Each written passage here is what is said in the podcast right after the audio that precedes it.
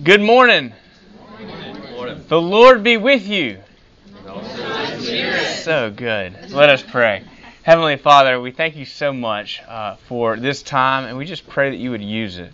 Lord, we thank you so much for the gospel truth that you saw us from a long way off. You saw us in our own uh, rebellion, and you loved us, and you came to rescue us, and you brought us to yourself uh, uh, because you loved us, and, and that you have um, disciplined us the, just the right way, and you have uh, loved us. And we just ask, Lord, that you would just make that truth sink even deeper into our hearts today uh, in this 40 minute class, and we pray also, Lord, that as it sinks into our heart, that it would uh, flow out from our hearts, and especially, Lord, that it would flow uh, to our children. We pray for them. We pray, God, as they for them as they learn in Sunday school now. That we pray that the truths that they are hearing would uh, take root uh, in their little hearts, and that they would know uh, in in all the right ways uh, that that you that they are sinners, and that you have um, taken their shame and that you have freed them uh, for the life that you have created for them. So we pray for them now as we pray for ourselves uh, in the name of Jesus Christ. Amen. Amen. Well, uh, this is uh, part four of four Grace in the Grind. The subtitle of this class is Just Keep Swimming, Swimming, uh, Swimming. Uh, from Nemo, we're gonna we'll actually watch that little clip, but just sort of to to talk about uh, re- recap what what we have said over the last um, the last several times, uh, the last few weeks. Uh, what we have said uh, about our our parenting and about our children is that God is sovereign, and He is sovereign over them, and He is sovereign over us, and He is working all things to the good of those who love those who are called according to His purpose. And that our children's righteousness before God, their standing before God, is not dependent uh, upon their obedience to us.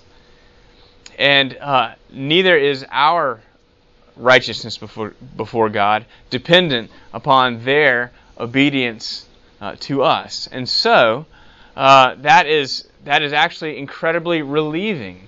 It's not exactly how we always parent. We we um, uh, being a Christian, I think, sometimes complicates things because not only do we want them to obey, but but we want them to love God and we want them to uh, to obey the Lord, and and we sometimes confuse those and complicate those, and the way it comes out uh, is um, uh, is sometimes muddled, and so. Um, but it actually is a great a great truth that that uh, our children uh, and their standing before the Lord is not dependent upon us uh, or their adherence to what we say. And that means that if we, when we feel like a failure, you know, that's, that's a lie. And the truth is that they are in the hands of the Lord. And that God is going to use their failures and our failures. Mean, there are things that we can do to make to be good parents, but um, but God has all of that.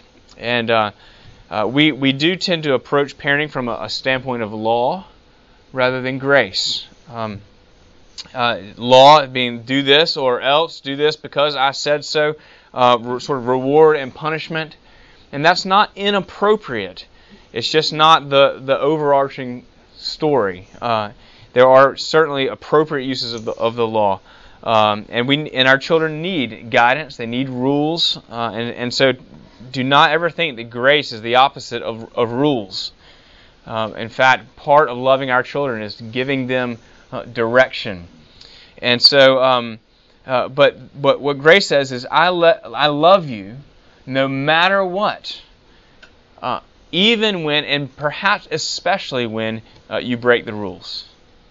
Um, we talked about a, a, few things, and we're going to kind of go through these a little more uh, thoroughly. But um, I'm using this book, and I've been trying to uh, talk about uh, this book. It's called "Give Them Grace."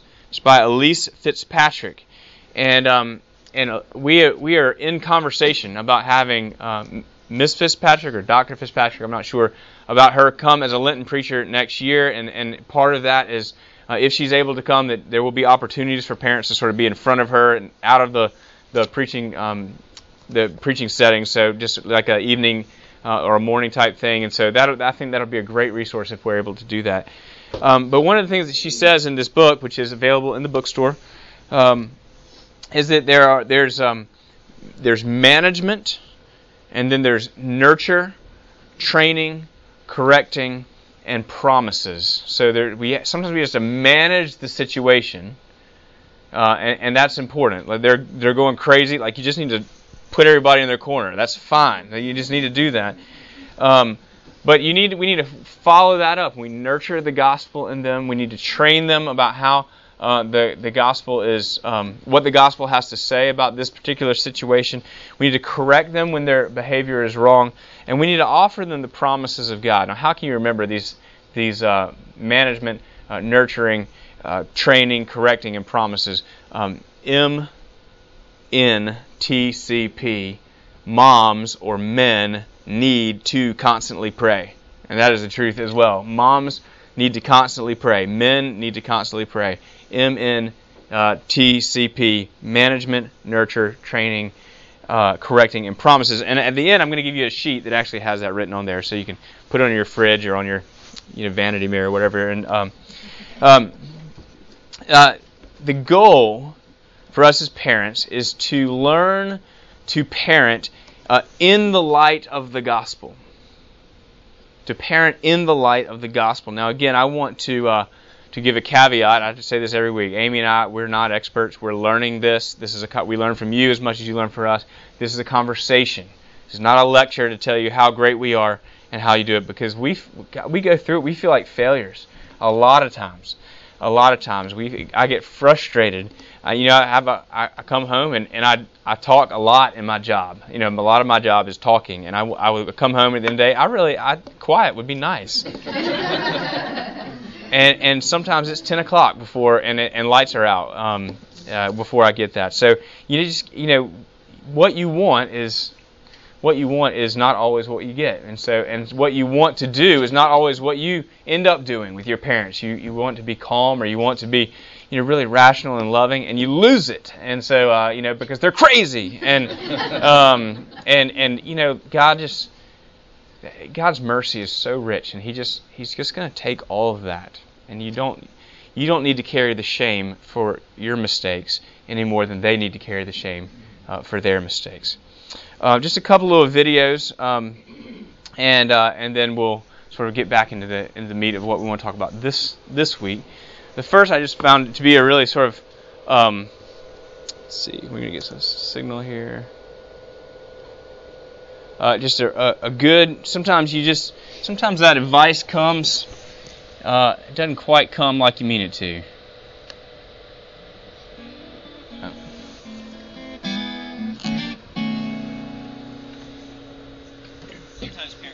Oh man. She used to give me good advice too late.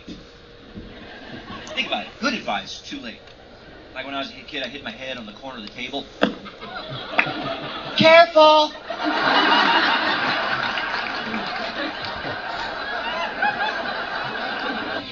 Imagine kids not whining.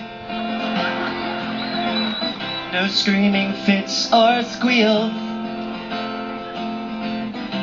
When they don't get the toy they want in their happy meal. Imagine all the parents burning down Chuck E. Cheese.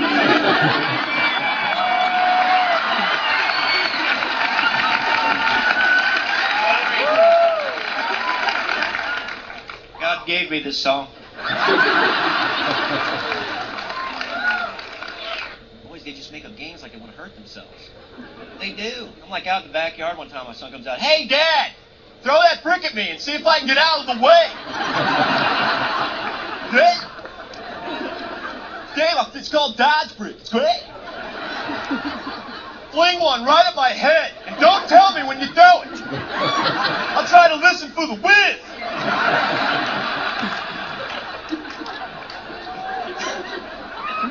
Don't you judge me.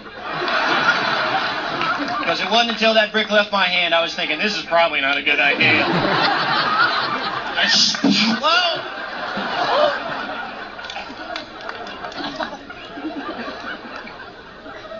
Careful!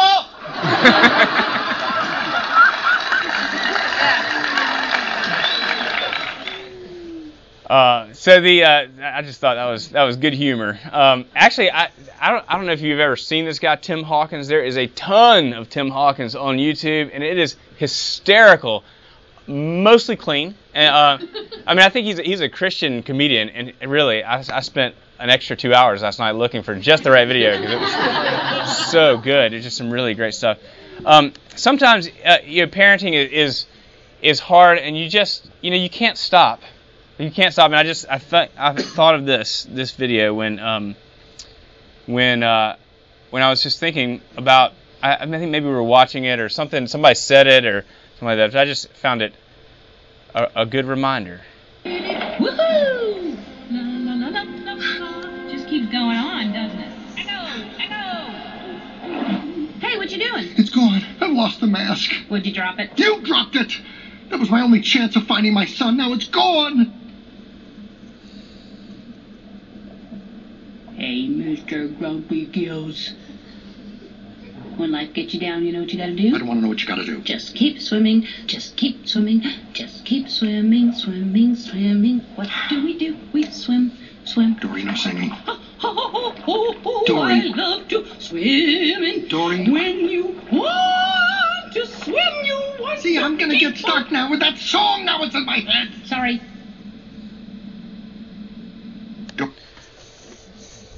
I um sometimes feel like uh if you can get that light, I'll just put this in front of you.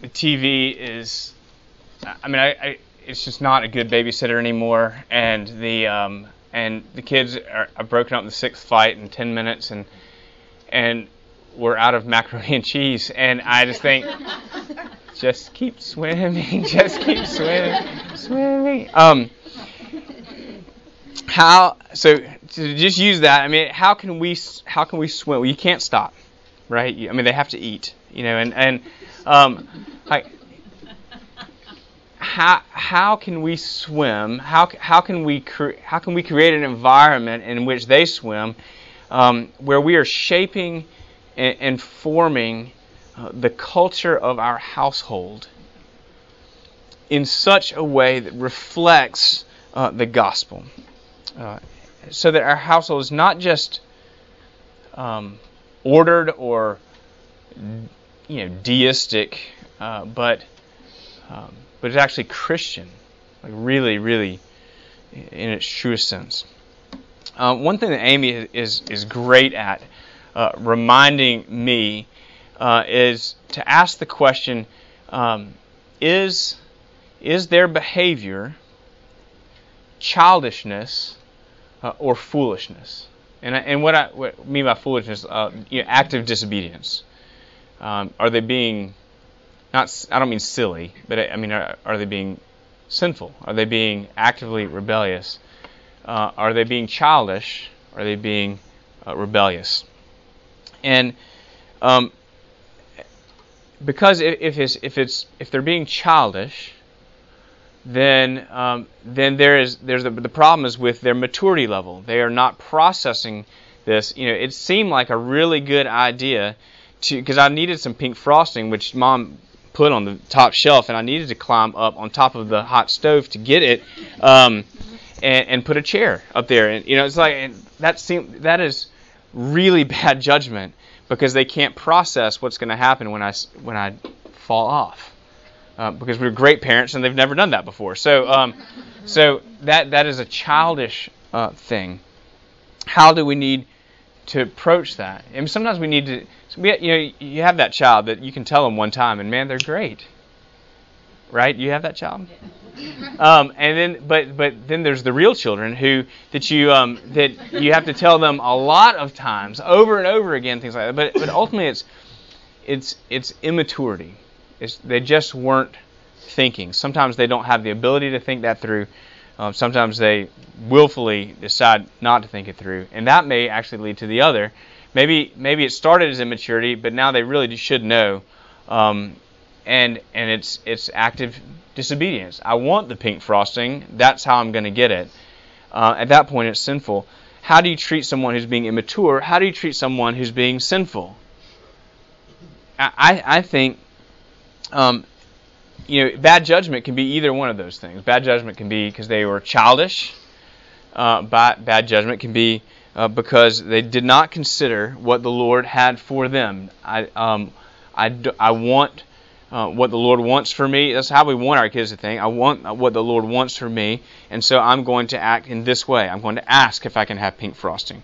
Um, they, they may not learn to ask themselves, what does the Lord want for me in this? If, if they don't see us asking that about of ourselves, what does the Lord want for me in um, this purchasing purchasing decision? Do I need an 83 inch television, or will a 60 inch do? Or um, maybe, maybe, I do need one. I'm not. There's not a more, I'm not making a moral judgment, but but what does the Lord have for me in the mundane things of this this life?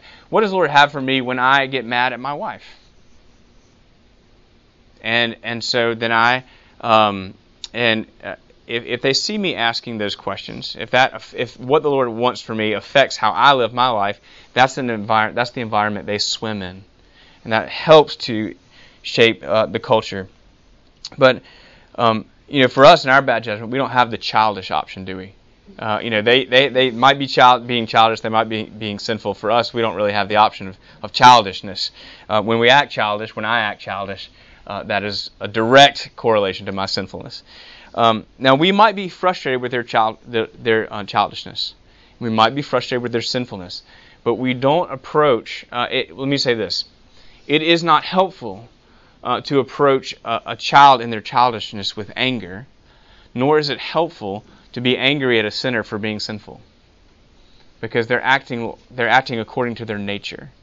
And it's our job. Now, we're going to be, as sinners, we're going to be imperfect in that as well. And sometimes we're going to get upset. And that's just how it's going to be. But it is, I think, um, in, in, in, anger, our anger is not going to make the situation better. Um, the, the way my middle child reacts to things when he's a little bit afraid drives me crazy.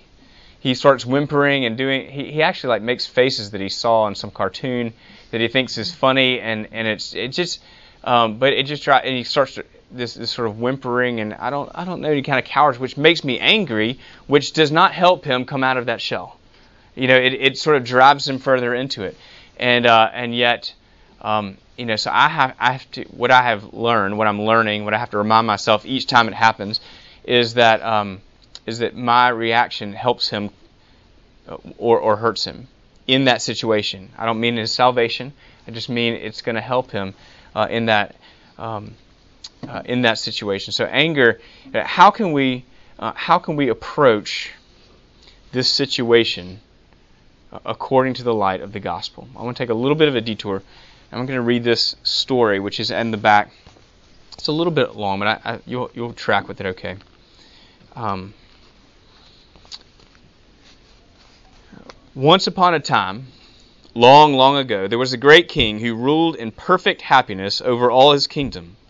Because this kingdom was so wonderful, so beautiful, everyone who lived in it was always happy. No one was ever sad. No one ever had to be told to obey because everyone loved the king and the king loved all his subjects. The wonderful king also had a son whom he loved very dearly. And the son always did whatever his father wanted him to do because he loved his father so much and knew that everything his father wanted him to do was good and would make him really happy. For years and years they lived in utter pleasure and contentment. And then one day the father said to the son, I would like you to have a bride and to know the joy of giving yourself away. Do you want to give yourself like this even though you're perfectly content and happy here? Yes, dear father, I would love to have a bride and to serve her. And so a plan was made, and together the father and the son went to a far corner of their kingdom and chose a bride for the son's joy. But there was a terrible problem in the place where this bride lived. Even though she owed all her allegiance to the great king, she had fallen under the spell of a wicked impostor who hated the king and held her captive. Although her slavery was harsh and brutal, she had foolishly chosen to serve this evil one rather than journey toward the good king in obedience. The more she sought to satisfy the wicked impostor's demands, the more he enslaved her and put terrible, painful burdens on her back. In her misery, she purposely did things the great king had told her not to do, just to try to prove that she wasn't a slave. At other times, she tried to be very good, to prove that she really didn't need the king after all. But this disobedience only made her life more miserable. But still, she stubbornly refused to send messages to the king for help. But that didn't stop the great king. He loved her any, anyway. And even though she refused to ask him for help, help was already on the way. The beloved son was coming to rescue her. And because he was so wise, the beloved son knew that if he arrived for his bride, arrayed in his royal robes and with his army, his bride would be terrified of him. He also knew that in order to rescue her, he would have to suffer just like she did. And so instead of appearing like a mighty prince on a stallion, he disguised himself so that he looked just like her. His disguise was so good that at first she didn't recognize him. She looked or he looked just like any other servant of the evil impostor. But the more she heard what he said and watched what he did, the more she could tell that there was something very different about him. Unlike the wicked impostor, he was gentle and loving. And when she fa- when she he was gentle and loving when she failed. When she was with him, she began to feel that there was hope to be free from the wicked impostor's grasp. And in fact, being with him actually started to make her love the great king again. And even though she was changing, she still didn't realize that he was the great king's son. But the wicked impostor knew who the beloved son was. He recognized him because he had known him long ago, before he had rebelled and been evicted from the beautiful kingdom. And so this impostor hated the great king even more and was furious at the thought that he was going to take away his slaves and punish him for his mutiny. And so he schemed to find a way to trap the beloved son and hurt him.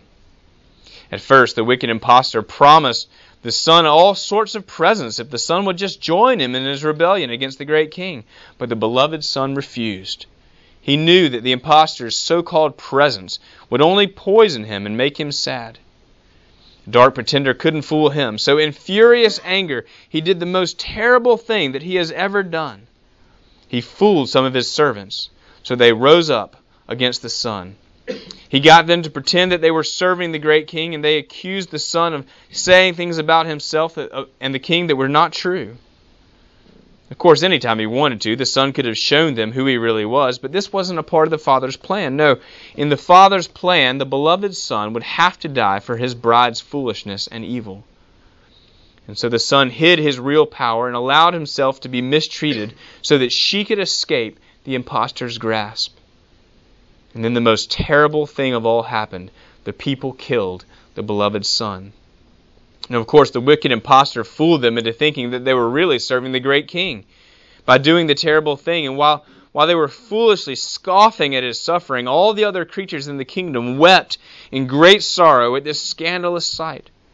Everything that they had ever known was suddenly changed. The beloved son had been killed, he was dead. Now, in most stories, next would come two words the end. But this story isn't like other stories. This story is very different. This is the best story that you've ever heard, and you have to remember that this great king owned everything, and he had the power and the right to do whatever he wanted. He wanted his son to be happy with his new bride, even though she had just killed him.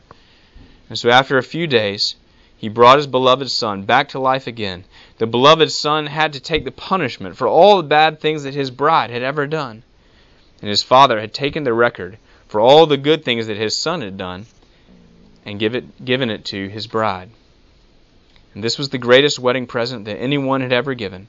All the good went to the bride, and all the bad went to the beloved husband. Have you ever heard a story like this before? I think that's that's enough, but uh, it goes on just a little bit more. Of course, it's a, it's, a, it's just a parable. It's a retelling of, of the gospel story. But the truth is, that, that is our children's story. And the truth is, that it is our story. That we are, um, we, we were enslaved. And in fact, we loved the slavery. And we tried to fool ourselves into thinking that we weren't enslaved uh, to the devil, the, to Satan, the wicked impostor. So it's our story. Uh, and yet we were rescued from our slavery uh, by the beloved Son, Jesus Christ, and He bestowed in His rescue upon him, us, his, our, He bestowed upon us His belovedness, and gave to us, uh, gave took upon Himself our uh, uh, slavery, and yet He defeated death. If we constantly see ourselves in every situation, at home and at work, for that matter. Um, with our spouse, uh, with our children, if we constantly see ourselves as one who has been rescued by God Himself, then we are more likely to have compassion on them in their sinfulness rather than anger with them for not being perfect. Now, the reason that I get angry with my kids is because they're not being perfect, and that is not convenient for me. Uh, I need for them to be perfect so that I can get what I want. And and it is not rational. Again, I believe that God forgives me for for my imperfect reaction to their imperfection. Um, and I believe He's going to use that somehow in their life and in my life. But I get mad at them uh, for being imperfect, and um, and so I have to tell this story and Amy has to tell this story, and you have to tell this story to yourselves over and over again every day. You have to preach the gospel to yourself. And when we tell it, uh, and then uh, we tell it to our kids in such a way that it transforms every instance uh, in uh, in our parenting and in our relationship with our spouse. Um, and what we learn is that disobedience causes pain. That's a gospel truth. And we see it in our own lives, we see it in our kids' lives. Disobedience causes pain, and obedience leads to freedom. Obedience leads to freedom. Now, of course, whether they disobey or they obey, neither one of that affects um, our love for our children or our acceptance of our children. And frankly, it shouldn't accept our love and our acceptance of our, of our spouse because they're a sinner too. I get mad at Amy for not being perfect. And that only, I mean, that one time that it was, it was, yeah. Um, uh, it was, um, but I, the reason that I want her to be perfect is because I want what I want. I'm not perfect. How does the gospel, how does the story, if we continue to tell it over and over ourselves and get really, really familiar with it, how does it affect our parenting. I'm just going to give a couple of examples of what I think about that, and then we'll, if we have time, we're going to come up with some more examples and, and ask the question: How does the gospel affect that? What about when our daughter wants to dress inappropriately to impress boys? How does the what does the gospel have to say about that? Well, she's already been loved and won by her true prince. And she she cannot be accepted any more than she already is. By the way, she sees that most cl- clearly in her relationship with her dad. That's the way that it is uh, most obvious to her over a long period of time. But when we talk to her just in that moment, we can relay that gospel story. Now, listen, if she's a teenager, she may hide that little skirt in her bag and run out the door and change when she's around the corner.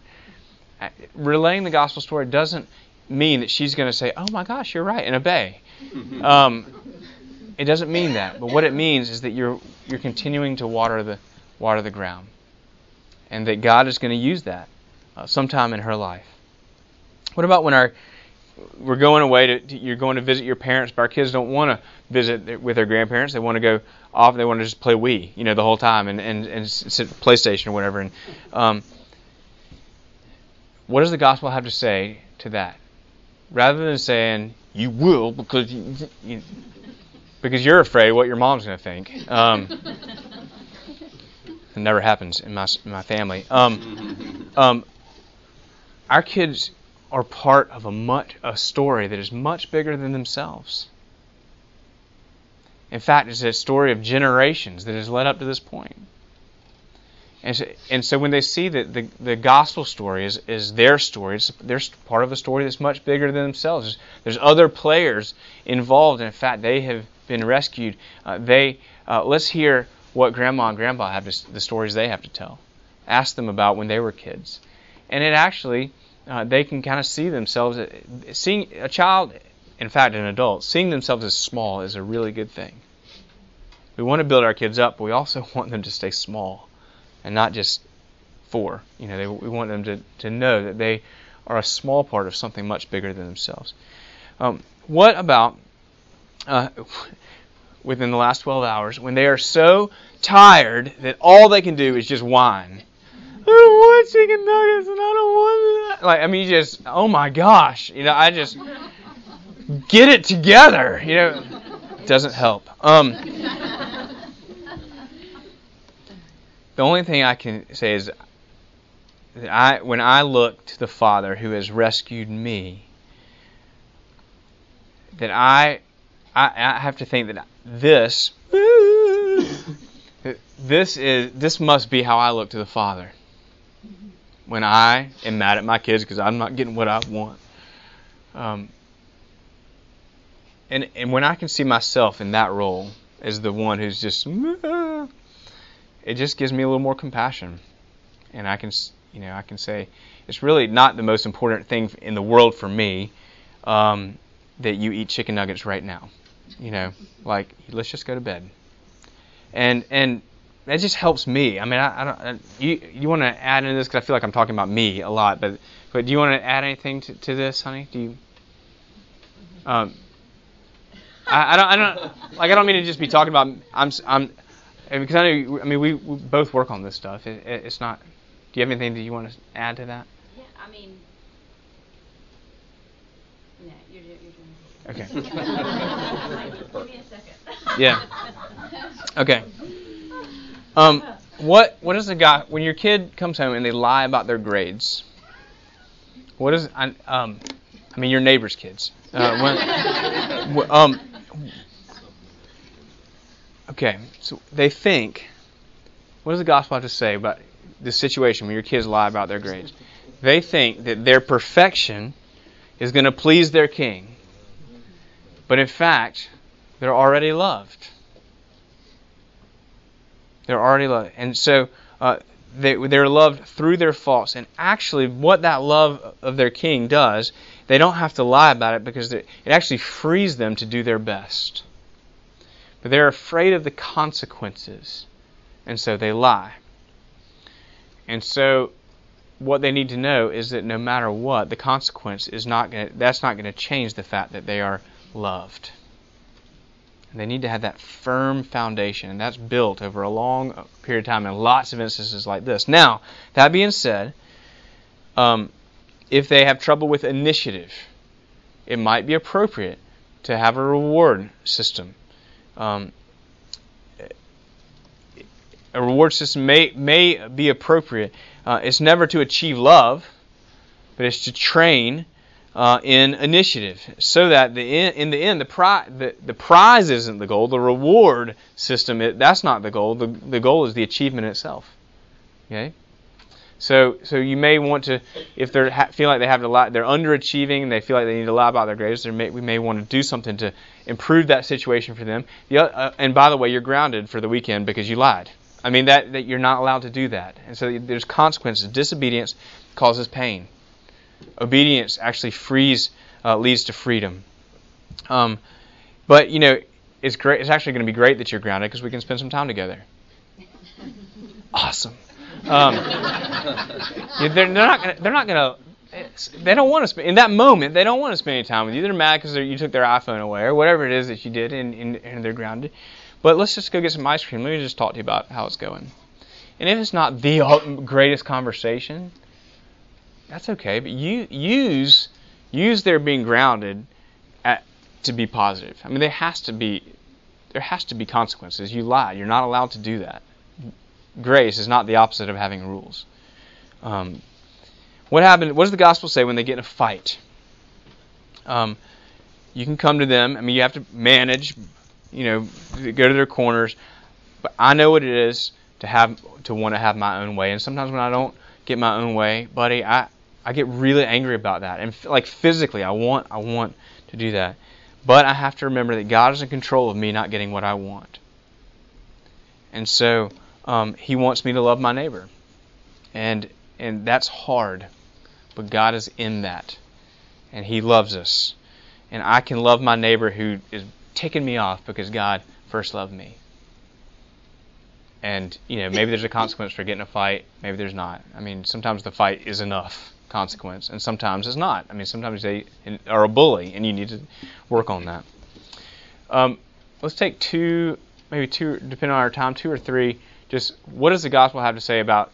Giving me a hypothetical situation that you've witnessed from your neighbor next door, that um, that you would like to have some ministry time with them. What um, what what get, what is the where does what is another situation? So I've just given five quick situations.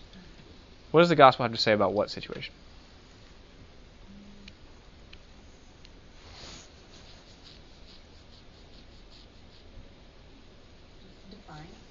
defiance. What does the gospel have to say about when my children look me in the eye and willfully disobey? Well, the first thing that I would say, and I'm just spitballing here, um, the first thing that I would say is that that, that God, uh, that I have looked God in the eye, and I have willfully defied Him, and He loved me anyway. Now there may have been consequences to that defiance. And so I'm going um, to let that situation, um, care, I'm going to let my child walk down the road that they're choosing. And they know that if they're willfully defiant, then there are going to be consequences. And if that makes them angry and they're more defiant, there are going to be more consequences. And I, but because I, because I as a parent am totally uh, whole in Christ, and because I've actually, I'm, I'm actually in prayer as this whole thing is going on, and asking the Spirit to guide me and saying, I don't know what to do, Lord, you're going to have to take this. You're, you're open to the movement of the Holy Spirit because you're, you're, you've preached the gospel to yourself over and over. In that moment, I think what I'm going to do is I'm going to say, I don't need to let my temper get out of control, and I love you, and I, I want you to stop walking down this road of defiance because you're hurting yourself. But I have to show you the consequences for this defiance. And so you keep choosing. You're choosing it. You got you you're already up to three spankings. You're making this choice. You're making this choice. Oh, that's four. You're making this choice. Please stop. I love you. I, I hate this. Um, so that's what I would I would say that. Um, and again, I, it's not like I've I've done this and man, it's borne a lot of fruit. I'm learning. I'm learning. All right, right. Okay. One maybe one more. One more sort of situation? Obsession with Mmm. What does the gospel have to say? Let's see what you can do with that one. well, why do you? Uh, hmm. I I think what the gospel has to say about that is that we have all that we need in Christ, and that we our hearts are drawn uh, to other things. In fact, we have sort of addictive personalities. And, um, and it's not that God hates electronics, uh, but that He knows what's best for us and He wants that. And so we're going to limit electronics so we can value them um, when we have them, and so we can allow our, our hearts to be given to the things that they really should be given to. So, uh, but we don't need them we want them, but we don't need them because we have all we need in, in Christ. Now you'll you'll look like a cheese ball when you say that to your. Um, but you know what? You're not their friend. You're you're their parent. Um, you can be friendly, but um, it, there's n- you never need to be ashamed of sowing gospel seeds uh, in their life. And and actually, if you're protecting them and protecting the development of their mind, you're you're loving them. And so, you know, it, you don't need to cut it off completely, but but to limit it and say, we are we are going to have one hour of screen time, and that's just how our lives are going to work, and we're going to be happy. It, might it's going to take some growing pains at first, you, and they're not going to like that. We're going to we're going to work towards an hour, whatever it is, um, but but we're going to use that time to see what God would have for us. I don't, I don't know what that looks like. It's hard though. I mean, it really is hard, for sure. All right. Um, I'm going to give these out. This I've got probably enough, 50 copies. Um, just some questions to ask yourselves, not things to memorize. Um, and I may have given you more than you need here. I'll, I'll put these in the back. It's not things to, to memorize, but just to ask yourself. Um, and these are mostly out of uh, Fitzpatrick's book. Some of them I've reworded a little bit. Um, I mean, but and by the way, I don't just love everything she has to say. I think it's really good, but you just have to adapt it to your own situation. If you if you do, I would recommend it, but you have to adapt it. Um, I want to um, just finish, and I'm at time, but I want to finish with Psalm. Just read over all of us Psalm 103, and just receive this as a parent who, like every other parent, struggles to be a parent. Bless the Lord, O my soul and all that is within me bless his holy name. Bless the Lord, O my soul, and forget not all his benefits, who forgives all your iniquity, who heals all your diseases, who redeems your life from the pit, who crowns you with steadfast love and mercy, who satisfies you with good, so that your youth is renewed like the eagles. The Lord works righteousness and justice for all who are oppressed. He made known his ways to Moses, his acts to the people of Israel. The Lord is merciful and gracious. He is slow to anger and abounding in steadfast love. He will not always chide, nor will he keep his anger forever. He does not deal with us according to our sins nor repay us according to our iniquities. For as high as the heavens are above the earth, so great is his steadfast love towards those who fear him. As far as the east is from the west, so far does he remove our transgressions from us. As a father shows compassion to his children, so the Lord shows compassion to those who fear him. I invite you just once again to turn to your neighbor and, and get to know him just a little bit, just a little bit. And if you got to go to church 11, that's get up and go. But uh, and and just share a prayer request uh, for your kids and for or for you as a parent, and um, and, and pray for pray for each other right here, and then pray for them throughout the week. Thanks so much. I've really enjoyed this class, and and I hope it's been a benefit to you. Thank you. Mm-hmm.